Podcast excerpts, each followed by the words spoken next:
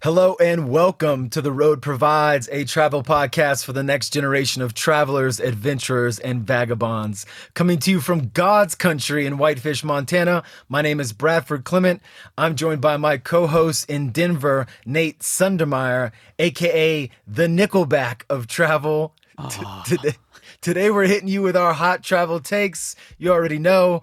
We'll pass some of our best transportation hacks onto you as well. And finally, we're back to revealing some of our prized off trail destinations for you to consider on your next trip. So strap in, kids. This thing might go off the rails at any minute. This is The Road Provides.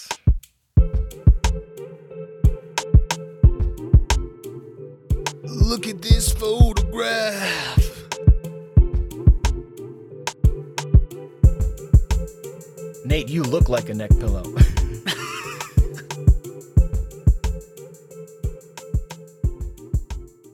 Again, welcome everybody. Thanks for joining us. Nate, what is happening, my brother? You know, I think I'm hitting this podcast with more energy than a lot of other ones. And he, you know why? It's because today is the first day in like 10 or 12 days that there hasn't been smoke in the air from these fires. So I think I've got more oxygen to my head than I've had in a while. And I'm feeling refreshed. It's like I just went into an oxygen bar for an hour. What's going on in Montana, Brad? It looks like you just took like a, a, a scoop full of pre workout.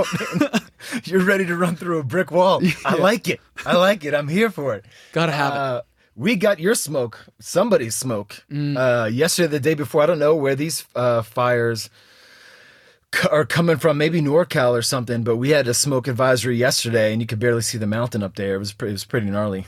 Otherwise, man, I'm good. You know what's crazy is like I'm ready for winter, and I don't know if I've ever said that Oh. in August. But I'm ready for fall. I just I, I before winter, I'm like just ready for the temperature to drop. It's been the 90s, and I'm just like, how much? I'm running out of gold bond, Brad. Anyways, on that note, uh, let's hit into something that's not cool and refreshing, something hot, and that's our travel takes. So basically, anything in the travel realm that is unconventional, a bit edgy. So, Brad, what is your travel take? All right, today I'm serving up a little something. It's maybe a little bit of extreme, particularly, I don't know, I think for everybody, not even just younger listeners. That's but, the point of this shit, Brad. Come on. Yeah. All right, well, it's coming to you. Leave your phone at home on your next trip if you truly want an adventure to, sco- to discover something about a place, maybe even yourself. Dump the phone. Smartphones are a crutch, straight up. They will make they'll make your trip a thousand times easier, no doubt, and you'll likely miss out on some great connections, maybe even a friendship or love. But I say do it anyway. Phoneless, you are absolutely forced to think for yourself, to ask real people for information, to trust a stranger, to remember landmarks, maybe even learn a new language. Those exercises will leave a deeper impression on your brain and your travel spirit, Nate. What you're doing is you're actively creating your own trip instead of following your phone like a lemming. In the end, I think you'll grow tenfold in half the time of your fellow travelers. I will bet my passport on it. Nate, tell me I'm wrong. Okay, first of all, I love when you're getting into the whole travel spirit and growth and whatnot. But my thing is, Brad, look at I, I've I've traveled to probably total in total about ten days. I don't see you leaving home without your phone. I think it is absurd. If you're thinking, I don't care if it's 10 days or three months, the idea that you would leave your phone and leave music, the ability to take pictures in that capacity, talking to your family and friends, all of that is so important. I think it is like I don't know. I, I granted, I think there are ways that travel is better without phones, but at the same time, I think I would leave it for a day, maybe half a day, but the Sure. whole trip without it, I'm not getting on a 10-hour flight without music and headphones. I've been on a night bus without I lost my phone in Vietnam. I was without a phone for 10 days. But I was on a night bus with and I had a panic attack. And I was like, if I had my fucking Sleepy Boys playlist, which is a playlist I have, I could have like calmed myself down. right. That's what would have happened. That's what the phone does. I can't I can't argue with that. Particularly, I love the the access of the camera on the phone and, and what they're doing these days with with smartphone cameras is just it's crazy. But I I come from an age where the first half of my like 10 plus years of travel, they just didn't exist, you know? So it's it's kind of nostalgic, but I remember those days just being so much more connected to where I was and what I was doing. And you just really learn to kind of fend for yourself and to really just just to plug into the people and the places that you're experiencing and the knowledge you get from that i feel is so much more rewarding because it's earned. And instead of distracting yourself with a podcast though i love podcasts on on trains and buses and they certainly do calm you or help you pass the time or help you pass out. I don't know there's just something that i really miss about those days. I said it makes your trip easier right? Do you think it's that big of a leap for you mm. I feel like I could pull it off, but I think I think it's a big leap for a lot of people. And I think one of the challenges now is in those days I was talking about, there were internet cafes everywhere where you could send, you know, Skype, send messages home. The, all those are gone now because everybody just has their phone. So Yeah. I'm not sure that that way I was traveling even really exists anymore.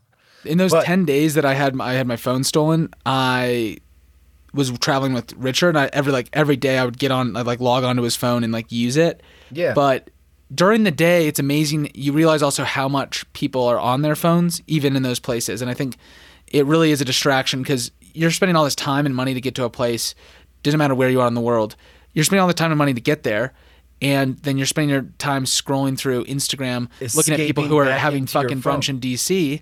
Yeah. Who gives a shit? You- You're in Morocco, or uh, that's an be example, but be in Morocco Yeah. instead of escaping back into social media or whatever your group text, group chats, and, and being back home. Fully be where you are. I think the, the the the happy place here. Take your phone, but don't get a local SIM card. Don't get any uh, like a, a Yeah. international plan, right? So then when you're out, you are out. The only time you can connect back to that phone is with Wi-Fi.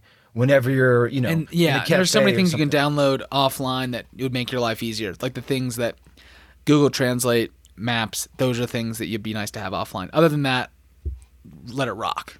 We talk about how travel's addicting. It's the roll of the dice that keeps you going. It's the unpredictability, and this is like it's like one, grabbing like oh here here's six more die, get rolling. yeah. I think you are adding a lot more unpredictability. And wouldn't you agree that those moments where you are lost and you do like need help or you don't have the the information or the know-how and somehow you figure it out on your own? Again, yeah, you come out of like I that said, feeling like a badass. Yeah. yeah, and those are they leave deeper impressions, and I really think they make you a better traveler, maybe a better person at the at Growth. the end of it. Growth, enhance, growth.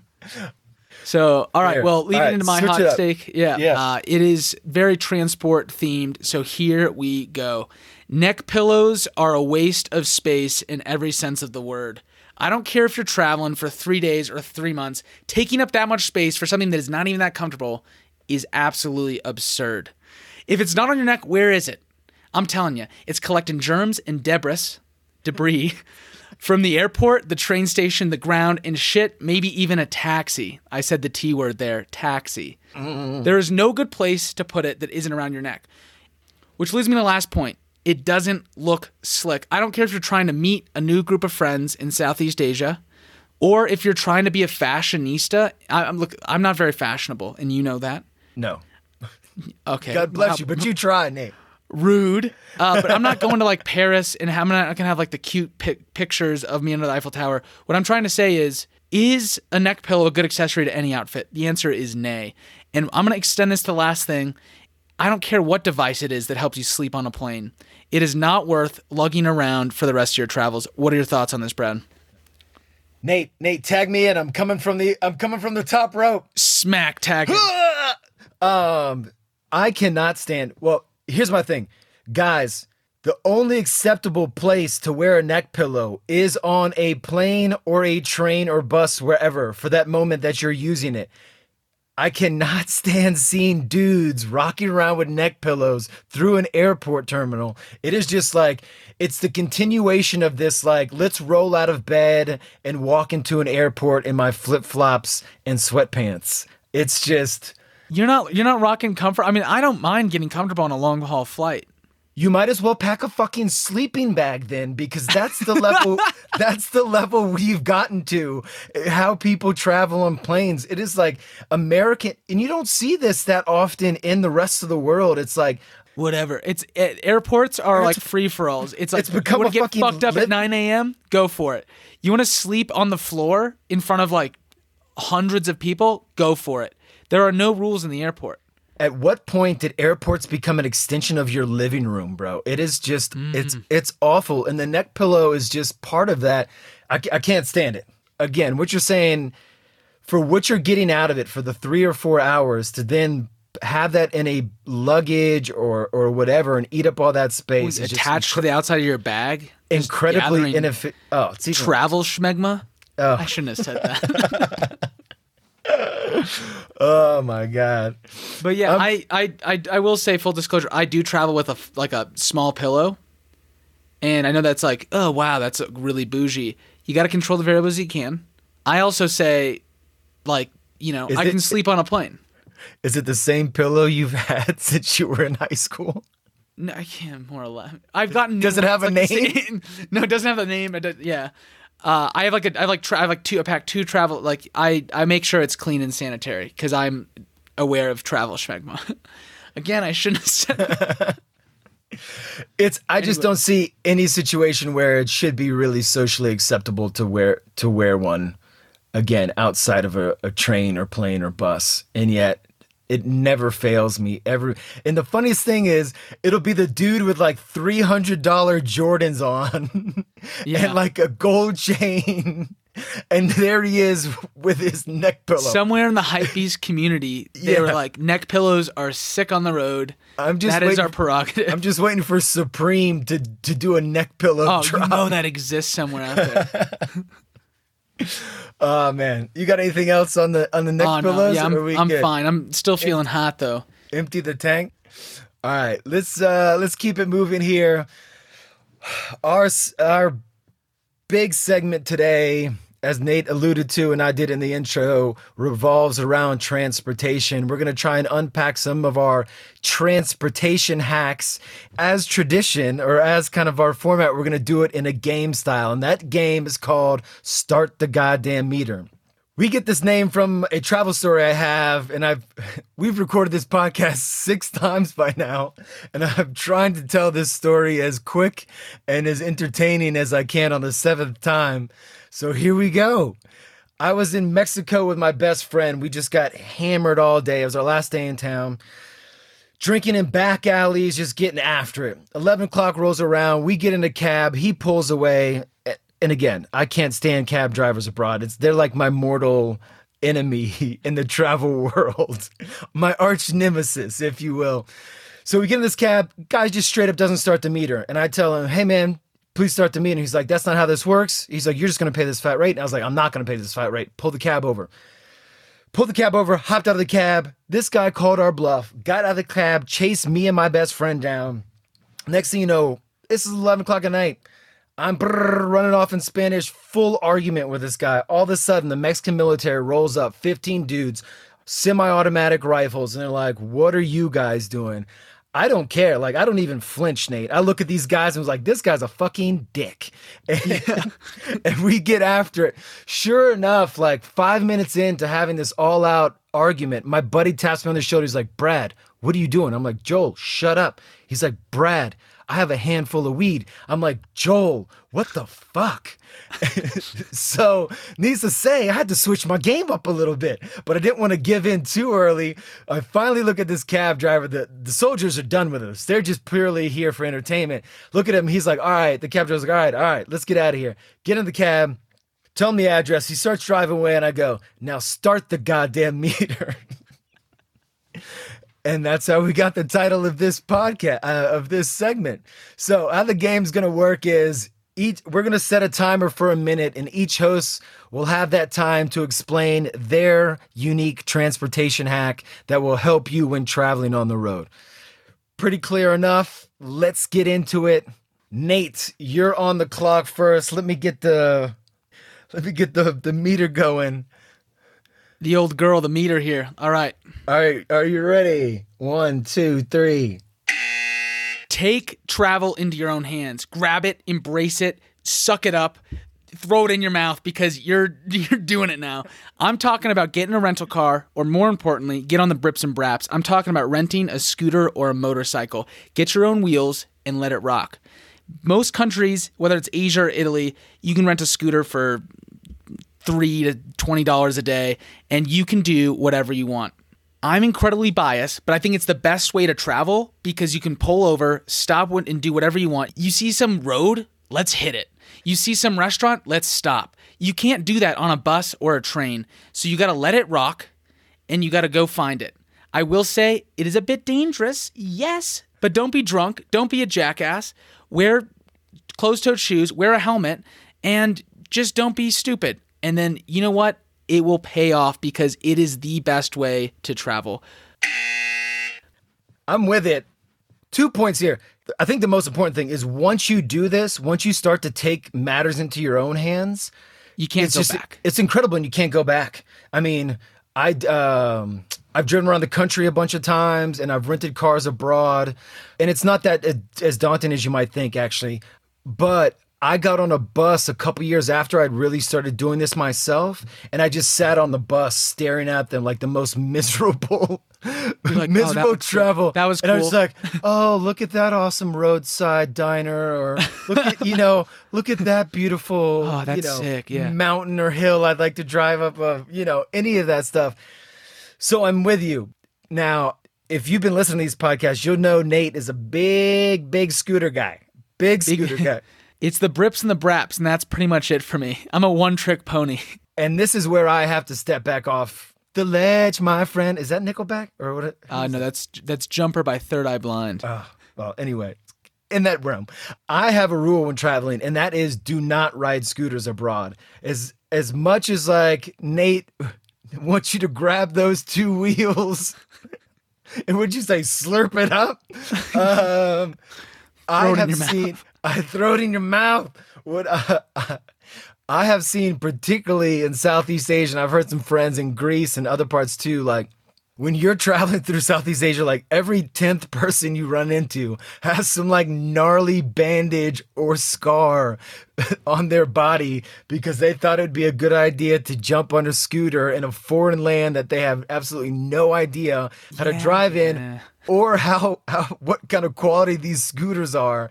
And it's a quick way to uh you know Shorten your trip. Yeah, to shorten fair. your trip or, I- or to to monkey wrench your trip. and I'm saying I'm saying trying to mitigate that by giving you some advice on that in terms of you know wear pants and long sleeves if you're actually nervous because that's what they recommend. I got my motorcycle license. I wanted to go to Vietnam when I was 22. My parents were like, all right, bring an American helmet, get your motorcycle license, and find a way to pay for it. I was like, deal, deal, deal. And I think it really did help getting my Sure. motorcycle license. Yeah. But at the same time, you know, everyone else I was with didn't have one and no crashes. There was no accidents.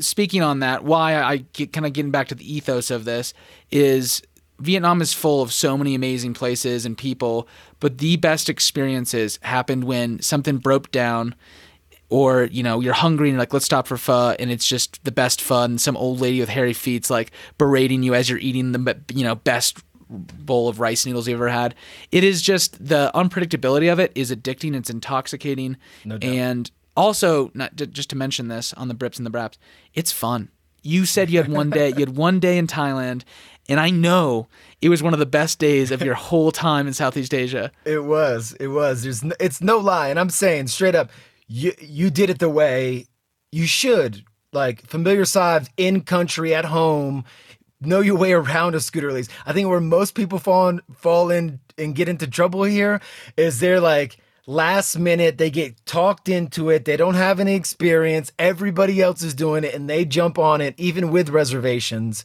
Next thing you know, they spill it, and, And I it's- think- it's game over. one thing I will say is I, I was talking about Frake in Cambodia, but they're you know like the the helmets that they you eat Dippin' Dots out of at the ice like at the baseball game. Yeah. He Love that. had one of those on like backwards. It was that thin. It was it was like a little little plastic bucket more or less, and I was like brain that is doing for that is doing nothing for you, Frake. But um, look for a good helmet. You know, Yeah, like yeah. look for something that looks a bit more and like If I don't if, know. if you know you're gonna ride a lot, bring a helmet like you did. That was great. One one amendment, uh, not amendment, It's but like one, it's like a neck pillow. one sidecar addition I have to this is if you are taking wheels into your own hands, and this largely applies to Europe, um, and you're driving around, they have speed cameras everywhere. And my hack is never pay a speed camera ticket in the country you get it in.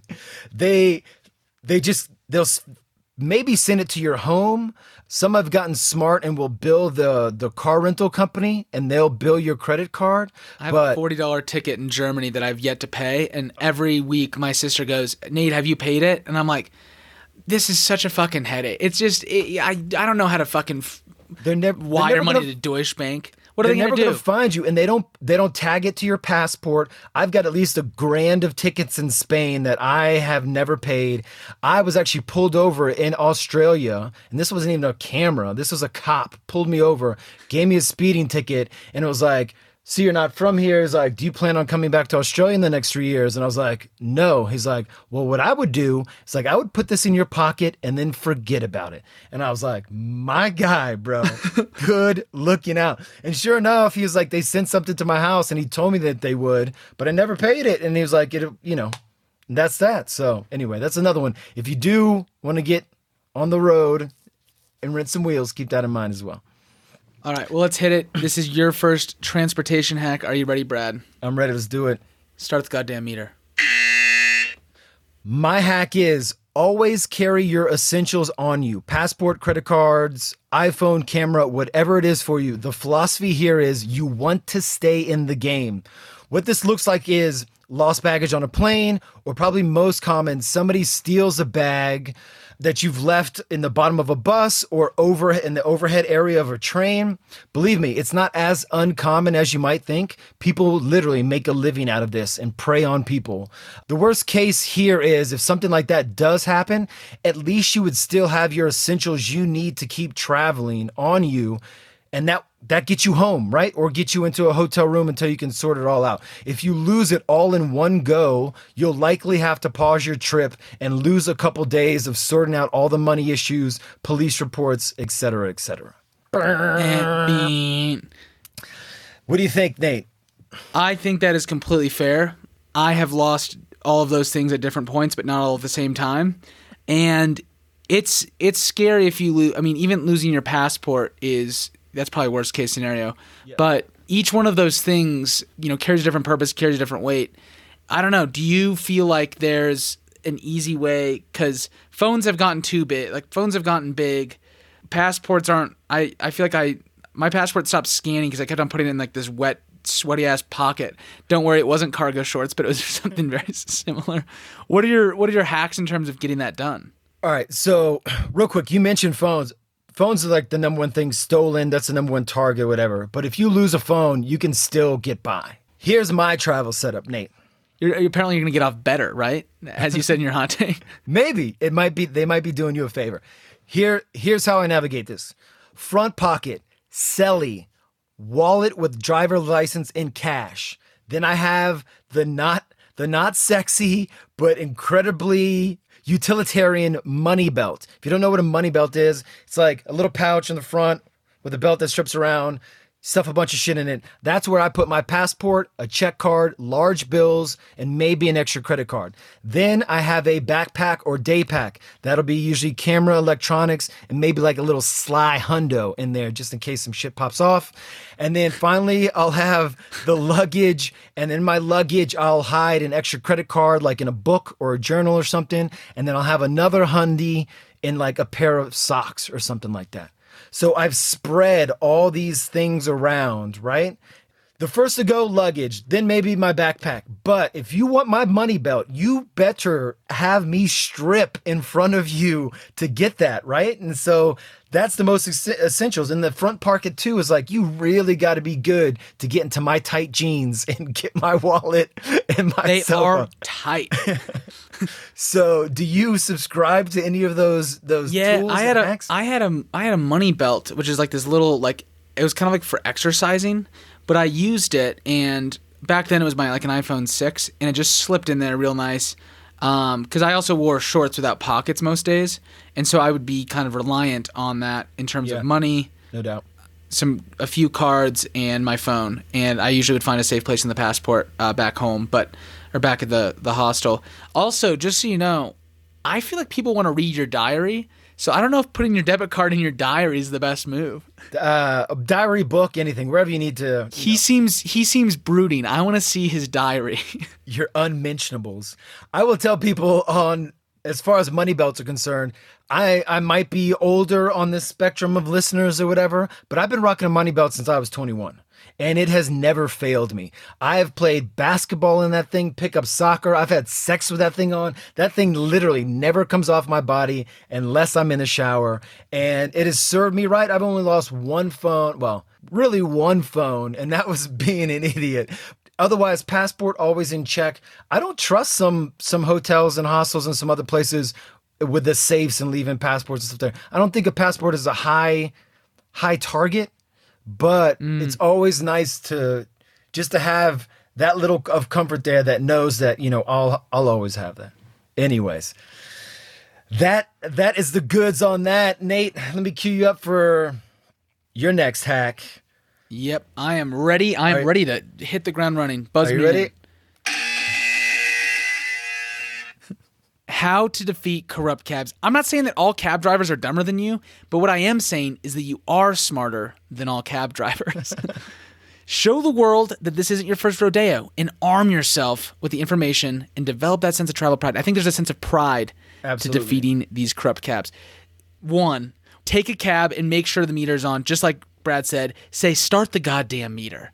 Easy enough. Two, some places are a bit more liberal with their meter usage, so you can establish a fixed rate before you go. You can either do that through Google, a concierge, a local, but negotiate it before you even get in the cab. No doubt. Lastly, and this is the best point, the apps. You can use Wi Fi, use a SIM card, whether it's Uber, Grab, or whatever that country has. Use that, attach your debit card. It's a cashless way. You know what you're getting into, and bada bing, bada boom, you arrive. Lastly, you can use that as a way to benchmark for fixed rates and other cars. Does that make okay? Yeah. Also, I just want to say every time I hear this, it sounds it doesn't sound like a but it sounds like a fucking entering cell block nine. Open door four. Dead man Exactly. walking. What are your thinking? What are your thoughts on uh, defeating corrupt cabs? I'm I'm with you on all those. I mean, that's that's it. That's the that's the playbook. That is, you just laid it out. That's it. We're done here. Yeah, Stop the goddamn meter. I want to piggyback on the last one. For some people who who we've gotten so used to Uber, right, and Lyft and everything. Uber does exist in a lot of parts of the world. It gets a little tricky in Europe. Some countries have banned it. And Southeast Asia, they're just different. One is called uh, Cabify. That's in South America. And you can also find that in Europe. You said the other one is Grab, and then isn't there Grab Gojek? and Gojek are like in um, Indonesia, Vietnam, Thailand. Some of these Those can be even slick. be scooters. Anyway, Yeah. we've all become so used to that that when you get in country, when you arrive at the airport, if you don't have a, a international plan or or anything, airports will always have Wi-Fi that you can rip. And one of my best things to do is just get in there, hop on the airport Wi-Fi, order the Uber, bang, and then get to where you need to go. And then once you're there, you can sort out how you want to nav- navigate cabs and everything. And then there's so much Wi-Fi around cities and and, and, and foreign countries these days that you can always hop into like a cafe. a cafe or something and use it. But you save so much money that way. You're you're always gonna get ripped off. Like that's part of that's part of the game. Like somebody's gonna get you at some point in transportation. It's part of earning your stripes and paying that tax, man. You have to you have to pay a tax to travel. The thing is, is you just can't let it happen all the time. Otherwise, it'll just like You're gonna be broke. you just eat your budget every Bre- day. breaking the bank. I so in Indo in Indonesia, in some place, some places in Asia, there's like the airports, and I would just walk out, and then people would be like grab my arm. It was like getting through a mall of people, and I'm like pushing them away. I'm my own taxi. I'm my own taxi, and I'd get through. I'd get a sim. I'd like walk like hundred yards away from the airport, get a sim card, and then uh, I'd get on the back of a scooter, and it was one dollar versus fifteen dollars. Yeah. and it was fun. It was quicker because we were like bobbing through, and I just I got to the like I got off the scooter. I was like, I fucking won. I'm the man. That's Uh, another that's another little hack too is I think it's better for train stations or even bus depots. Some bus depots can kind of be dodgy, so be careful of just walking out of a bus depot. But if you're in a if you're in a train station that's like pretty well populated and you walk outside and it looks nice, there's usually a fare associated with picking somebody up at a train station, an extra like two, three euros. I know in Spain that's the case.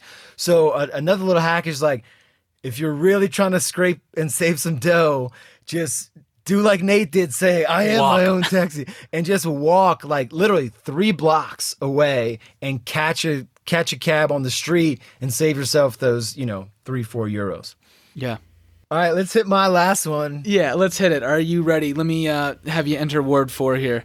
All right. Start the goddamn meter. That was loud. All right, my last transportation hack is play the dumb American, Westerner, foreigner, whatever. Don't play too dumb because there's no helping an idiot. Helpless is probably the better word here. If your gate is about to close at the airport, if you're lost on the subway, let your helpless gene take over. I see so many travelers just accept their fate on the road and miss a train or overpay for a taxi, like we said. Fuck that, Nate. Give somebody the opportunity to help you. If the first person you ask won't, move on to the next. There's some innate human quality inside us all that wants to help the stranded soul in a foreign land. Be open to that kindness, that energy. I can't tell you how many times it's come through for me on the road. Are you with me? I think it is it is absolutely the motto, and I think there's two ways to take it. There's I thought you were going to get into some Drake the, the, there's the good faith. there- There's the good faith way, which is saying same thing like, "Can you please just help me out?" I was trying to park my motorcycle in Vietnam, and I like kept on being mad, being like, "Why can't I park it here?" And they kept on shaking me away. And finally, I get to the point where I'm like, "Can you please help me?" And I just like smile and like hug the guy. I think that's like in terms of just asking the world to help you out and Yes. kind of saying, "I'm." It's clearly pretty obvious you're not from here. The advanced maneuver is saying, "I didn't know I couldn't do that." and that's that's like a you're pressing your luck on this that's where you know you're cutting people in line when you're trying to get into russia you know some of those advanced maneuvers it's a bit more of a gray area than you'd think in a lot of the world but at the same it- time I think it's more- start I think it's more on the dick area of traveling. You start cutting people and cheating the system. I think, you know, asking for forgiveness after doing something is good. that's what i'm saying that's pretty much what it is i didn't know i couldn't do that is oh i'm sorry Yeah, yeah, yeah. That that one's a little more taking. I'm ax- I'm, you know, we're in agreement. We're talking. Yeah, yeah, I, I'm, I'm picking up what you're throwing. We're- Yeah, but do you think? I mean, what's the fine line for you? You know, do you feel like you have to pay it back? Like, do you think there's some sort of karma where you have to give it back in terms of like, no, you're shaking your head. Absolutely. No, no, no. The, absolutely. This you're is not. the that's fucked. Then, then that, that's more. No, no, no, no, no, no. This is the kicker here. Is like That's the thing about karma. you have to write the karma on your end at some point. You can't just That's play helpless. Yeah, yeah. And I'm saying yes. You have to Okay. write it at some point. You've got to pay it forward when you're back home or wherever you feel like the role is reversed. You just can't be the helpless, you know, asking people to to get you through your t- trip because you can't get your shit straight. Um, you know, you've got You're just to stumbling around with a fucking neck pillow, not being able to get your shit together. you've got to pay it pay it forward. So I have a rule with hitchhiking where no matter how many times I hitchhike, I have to give that many people rides, and I think I'm I'm like I've got one in the bank, or maybe I'm one down. It's pretty close. well, you better figure it out for the next time you go exactly. abroad. Yeah. Before I get struck by lightning. But yeah, I do think that's a really good point. I think you know using using that in terms of trying to get just that little extra push you need when the margin's close, you're having a tough time. There's days where you're not having a good day and you're like, I just need a little bit of help. And I think, you know, we're so used to wherever you live, wherever you call home, being so self sufficient, right? And there's so much on demand these days with the Uber. Like, imagine going to a country now that doesn't have Uber. You just like, what? How do people get around anymore? And there's there's a certain amount of pride about handling your own and getting your stuff. But when you go into a place and you walk into India and you look at the bus schedule and you don't speak Hindi, bro, you are going to need somebody to help you. I don't care how you know how many apps you've got and how optimized your travel is like you just really need to and so i'm this is kind of like telling people to drop that wall Drop to the pride, I think, too. drop the pride yeah and you know sometimes you have to play it up a little bit I, I So people get- agree. so people the, get the lip hint. quiver, the eye, the, Yeah, yeah, yeah. the single tear. the the lost lonely du- But dumb yeah, america I think if you put the effort out there, don't also don't ever give up on a on a train, bus, plane, automobile until it's actually left the station. That's one of my dad's tenets, one of his cornerstones of travel. absolutely And I mean, so many times it's kind of like a tag team between you booking it, you pushing the envelope, and then someone helping you out. Please, can you just open the gate for one second? Yeah, or like you go online or you go to a bus depot and they're like, ah, this bus is sold out or something, you know? But then you ask just one more person and they go, hold on, let me look at some things. And all of a sudden, like maybe they're give you the AC class coach that somebody just canceled. It's always worth asking. Never give up. Completely. Yeah. Definitely. All right, well, that's wrapping it up there for start the goddamn meter. I know I had a good time. Hopefully, you got a few, uh, few giggles, few laughs, Couple few, hacks. couple hacks for the road. Everyone knows the road provides. So let's move on to the last segment here. It is our off trail destinations. I don't know who said it, but it is vernacular for my generation. We out here. And when I say we out here, I'm talking about off trail destinations, places that might not be on your radar, but let's get out there. So, what is your off trail destination for us right now, Brad? All right. My off trail destination this week is San Sebastian, Spain. I believe, Nate, that one day we will look back at what's happening in San Sebastian right now. I was getting like, I was getting way too in this right now. I had, I had to pull off the brakes a little bit. I think we'll look at San Sebastian and recognize it as one of the cultural capitals of Europe and our generation. That's not that's not hyperbole. I'm not trying to blow Like a smoke midnight in Paris scenario. Yes. So what it's doing gastronomically, who's been there, who's cooking there, who's learned there, we'll see it in the same light as Tangier in the 1950s, maybe your Midnight Paris in the 1940s, though that may be a bit of a stretch. San Sebastian, and this is hyperbole, seduces you at every turn. It's straight up intoxicating. They have two beautiful beaches, which for my money make it the best place in Spain from June to September. And I don't even think that's debatable. Put a stamp on it. Come at me if you want it. Damn. As I mentioned, gastronomically, many consider it to be the epicenter of the world right now. If you want proof, it has the highest concentration of Michelin stars on the planet. If you're a foodie and haven't been since to San Sebastian, I don't believe you. You're not a ain't no foodie. foodie. You need to take a long look in the mirror and ask yourself why.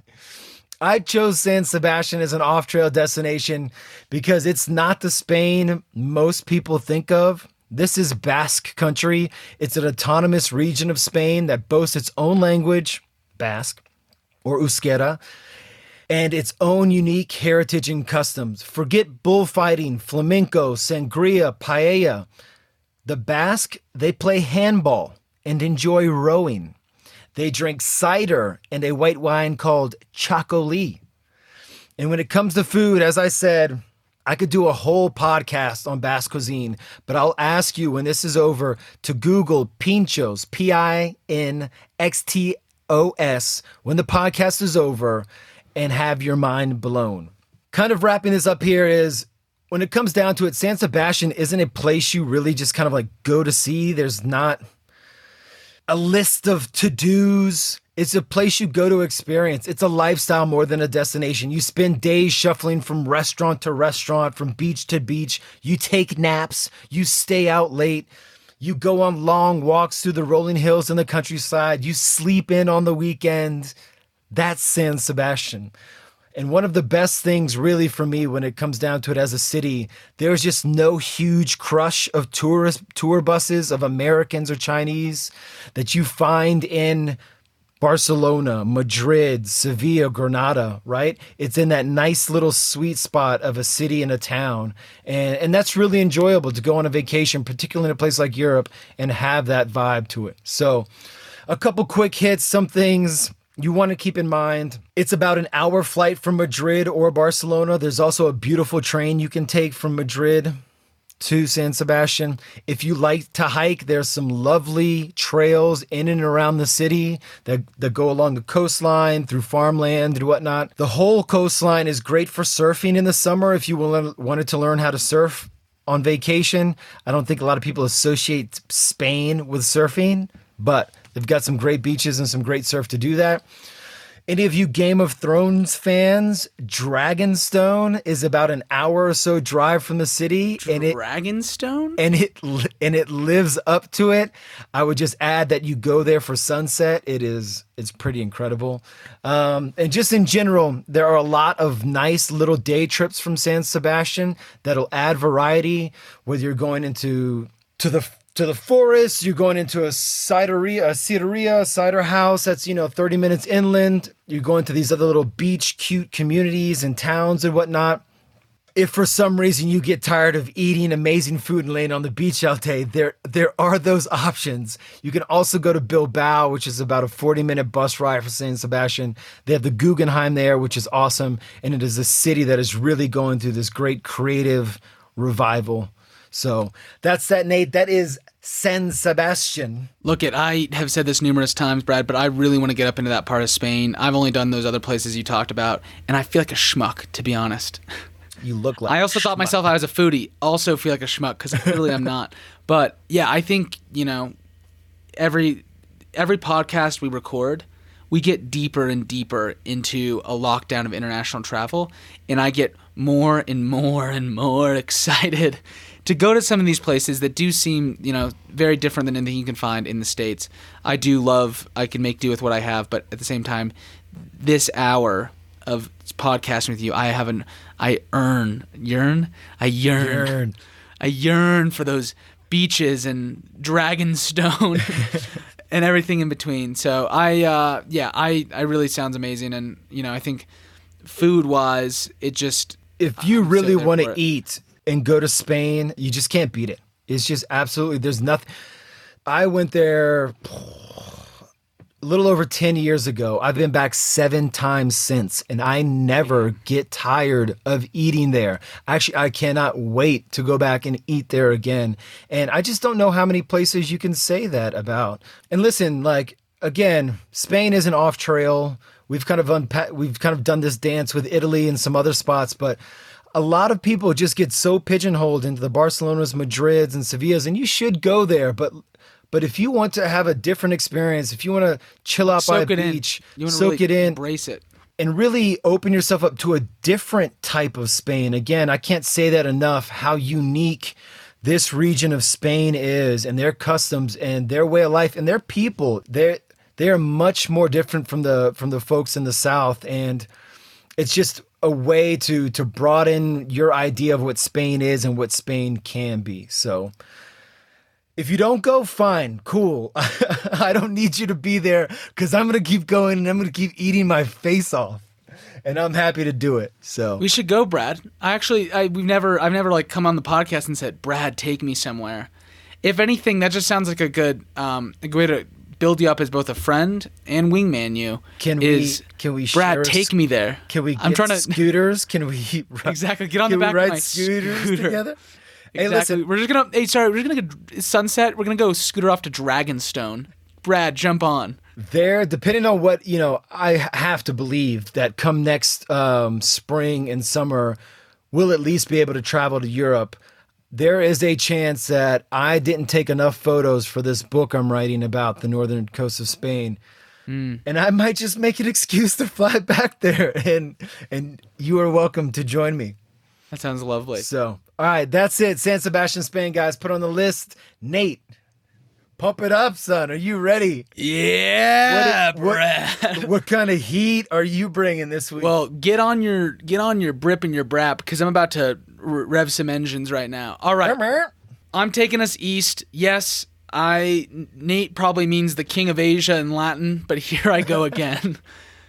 what is the draw of South Korea and Japan? Tokyo, Kyoto, the big Yeah. city, the culture, the nightlife. Exactly. You are on it. It's the pulse, it's the energy. In your draw of Southeast Asia, our Vietnams, our Thailands, it's going to be caves, waterfalls, temples, nature, food, nice people, and how that all intertwines into a sense of complete freedom.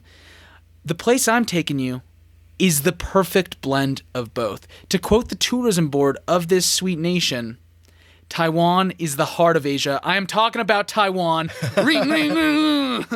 I'm getting revved. Uh, it is an absolute smorgasbord of all of Asia's best meats and cheeses. It is the sampler plate before you get into the chowdas and the and the breeze and the chowdas and all those cheeses. It is a great place to start. So let's start it off. There's three things the East Coast, the West Coast, Taipei. Taipei is a metropolitan city, but it's not as crowded as your Tokyo's, your Seoul's. It's like 2.5 million people compared to like 10, 15, 20. It has night markets, which you get in other parts of Southeast Asia, and it has my a top five bite in the world. Actually, two of my top five bites in the world are in Taipei. That is a beef noodle, and Din Tai Fung has a soup dumpling that literally, I think I my body like floated above myself, and I look down and I go, "There, there's Nate having the time of his life." so besides that, I think it's really important to mention that th- this country, despite being cheaper, is has incredible infrastructure. It has high speed rail across the small island nation, and you can get down to different places very quickly. So on the west coast, it is a bit more industrial. Uh, but there are some awesome things. Taichung City, there's Rainbow Family Village, which is a really cool spot, and I'll post pictures on the Instagram. There's also a thing called Sun Moon Lake, which is really getting your temple fix from Southeast Asia. You can either take a bus up, which my sister and her friend did, or rent a scooter. you can't rent a scooter in, in, in Seoul or, you know, or Tokyo.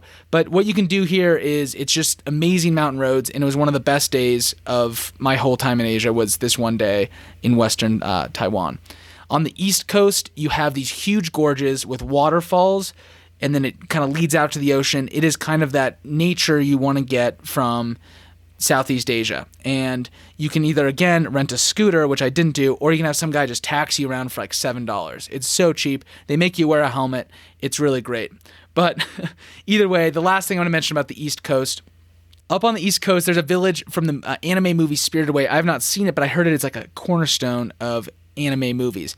But this village is absolute magic, and what around what's around there is just like these beautiful rolling hills that enter the ocean. And I was blown away with how much nature it was.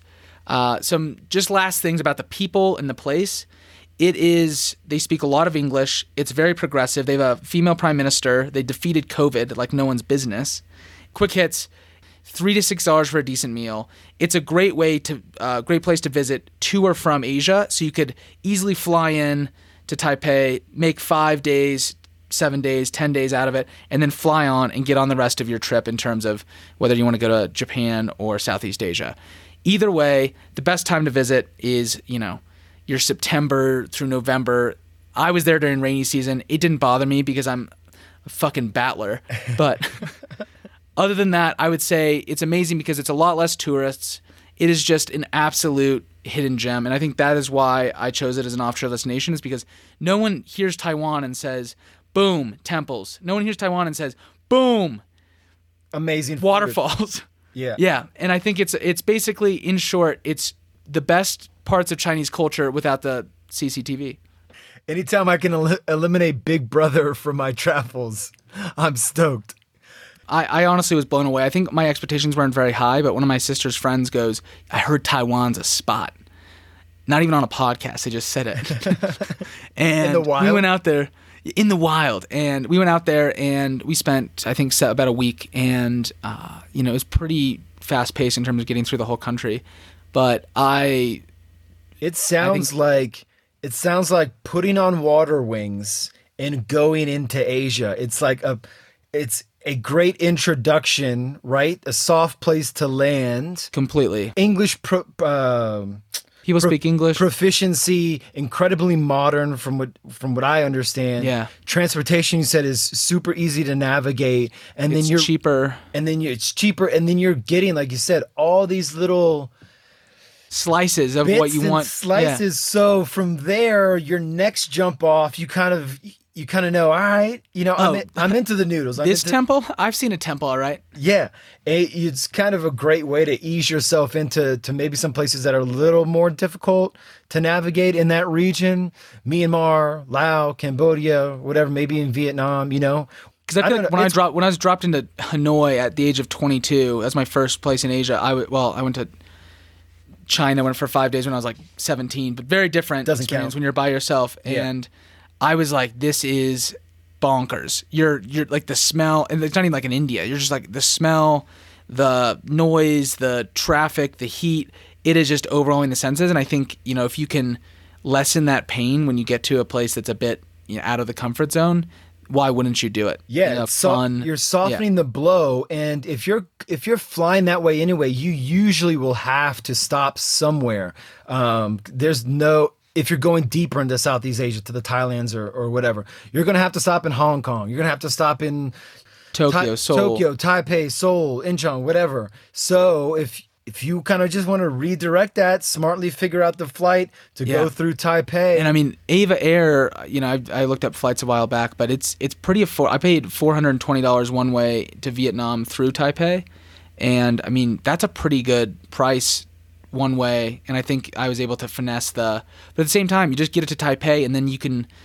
It, it's so cheap once you're in Asia to fly around. Absolutely. So just get your flight to Taipei. Bada bing, bada boom. Dude, and I can't stress enough too that flight. If you can break it up, you know, and know oh, that Oh, yeah. it, that you're going into a place that has modern comforts, English proficiency, where you can just go and adjust to the time difference. Maybe you're a jet lag guy. I'm not a big jet lag guy, but sounds like. Taipei sounds like Taipei is a great place to start is to be a jump off and it's always good to have that particularly if it's your first foray into a new region Yeah. so My one last thing is, and my, it's a pro tip. No matter where you are in Asia, loiter in front of a 7-Eleven. It is one of the best ways to just soak in the culture.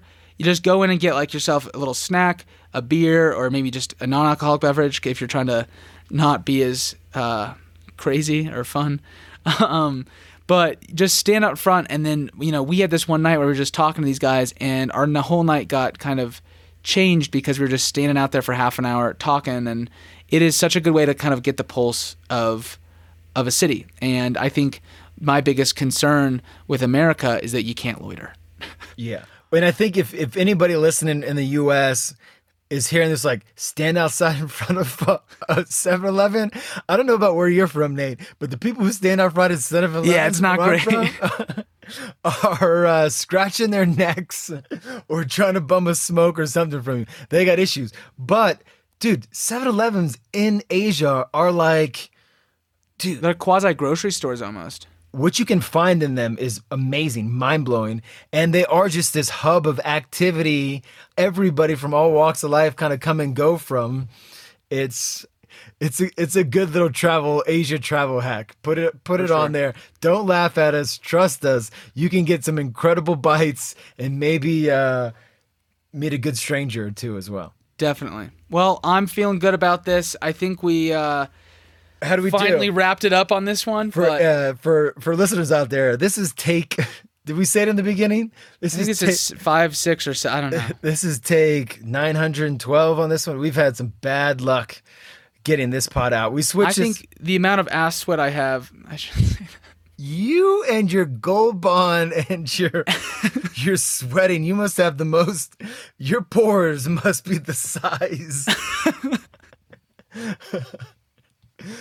My spin-off podcast will be about skincare. Uh, anyways, I had a good time with this one, Brad, and I'm happy that we have attacked it in such a way. But I am looking forward to our last episode, our season finale coming next week. Coming next the week. Great American Road Trip. Can Yep. we drop that hint? Yeah, sure. Uh, yeah. Big shout. Follow us. Follow Big us at Instagram. Sorry, go ahead. Go ahead. Big sh- big shouts to Cheeks. She came up with the. Uh, she sent a little. i asked you, asked listeners to tell us anything that you want to hear, and a friend of mine said um, she'd love to hear some info on the Great American Road Trip or the road trip into the U.S. So we're going to unpack that next episode. And as Nate was getting into before I so rudely cut him off, follow us on the gram. Nate, what is it? at the road provides pod he as in brad is at one man caravan and there's a lot of really good high quality pouty pictures of brad i think they're pouty he doesn't um and then i am said that. at You said Yeah. that episodes back, and then you're like, "Here's the pouty pictures of you." I was like, "I'm not pouting in any of them." And then I, Okay. and then I sent you my most pouty picture. that is fair uh and then i am at big end sunday for a perfect blend of real estate rollerblading and travel content uh but yeah dude much love i will see you i'll see you next week in montana Uh, two weeks. i'll see you in two weeks in ten- montana close, close enough. Please, somebody get up here. I'm about to lose my mother effing mind. I haven't, I haven't seen anybody I know since this all started. But anyway, Can we finish this episode with Untouched by the Veronicas? You don't know that song. I don't. Definitely not. Uh, we've asked before, and I'm asking again. If you haven't rated or reviewed the podcast on Apple Co- Podcasts, we'd uh, we'd really appreciate it. Nate tells me it's important, so love you guys. Thanks for listening, Nate. Any shout outs? Shout out to, yeah, my friends, and shout out to uh, my sister and all the female travelers out there. Uh, we want to give you some love too. Dude, shout outs to everybody listening across the world. It's crazy. Uh, I think we've been listened to on like five continents. I think that speaks to how far we've are- traveled how or how, we how, how old I am. But anyway, thanks for every listening from all parts of the world. We really appreciate it. Hope you guys enjoy yourselves and we're we're entertaining. Yeah. Hopefully. All right. All right. See you soon. Peace, peace. Later, Nate. This is The Road Provides.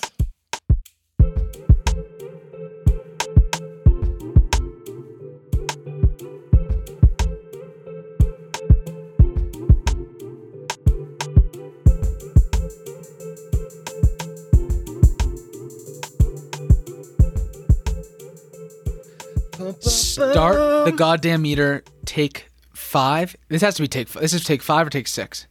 At least. All right. I could start the goddamn meter in my sleep at this point.